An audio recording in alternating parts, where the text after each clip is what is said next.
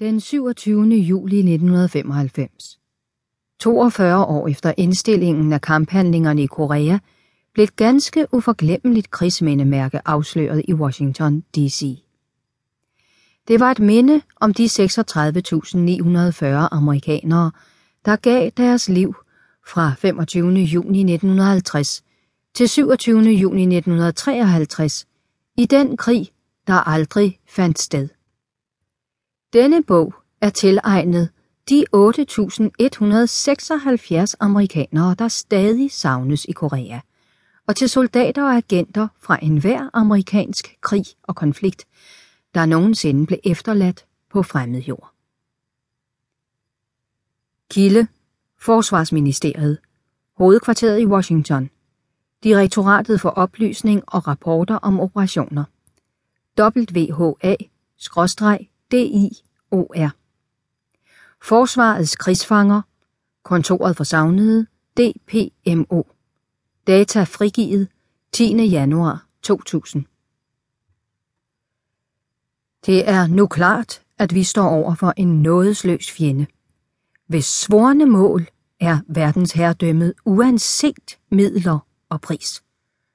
Der er ingen regler i sådan et spil. Hidtil acceptable normer for menneskelig opførsel gælder ikke. Hævdvundne amerikanske forestillinger om fair play må tages op til overvejelse. Vi må udvikle effektive spionage- og kontraspionage-tjenester og lære os at undergrave, sabotere og ødelægge vores fjender med mere snedige, mere raffinerede og mere effektive metoder end dem, der bliver brugt imod os. Herbert Hoover Kommissionen 1949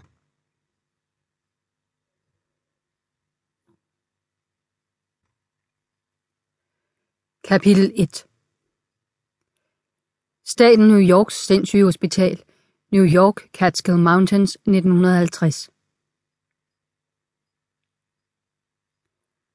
Regnen hamrede ned på Mount Timothy og smeltede sneen til hvide pletter spredt over de drivvåde brune blade. Mænd dannede kæder langs bakkekammene, iførte vinterfrakker og bløde hatte, og rodede med havlbøsser i krattet bag deres tågede ånde. En dyster sirene hylede svagt i det fjerne, og advarede beboerne i det nærliggende Stockton om, at en indsat stadig var på fri fod, så de skulle låse deres døre, når de gik til ro for natten. Jack, knitrede en stemme højt i radioen. Jack, prøver du at kalde mig? Jack McCulloch holdt det kolde apparat op til øret og trak den meter lange antenne ud på sin radio. Emmet? Den store mand tog hatten af for at ryste vandet af den. Jeg er neden for Chimney Rock. Jeg har brug for dig herop. Radiobølgernes susen blev om sider afbrudt af ordene. Modtaget. Hjælp. I orden. Ja, alt i orden, knurrede McCulloch. Det er drengen, Emmet. Han får brug for en borger. Er du med? McCulloch lyttede, men der var ikke mere at høre. Ikke andet end den vedvarende regn, og nu var der en klump is, der faldt ned fra nåletræerne. Han lod skødesløst radioen falde ned i skulderremmen og bandede.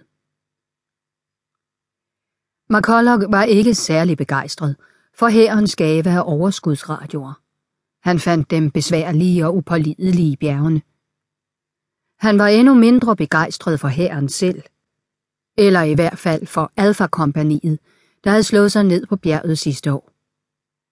Det var ikke nok, at han skulle tage sig et sindssyge hospital og alle de problemer, der fulgte med det.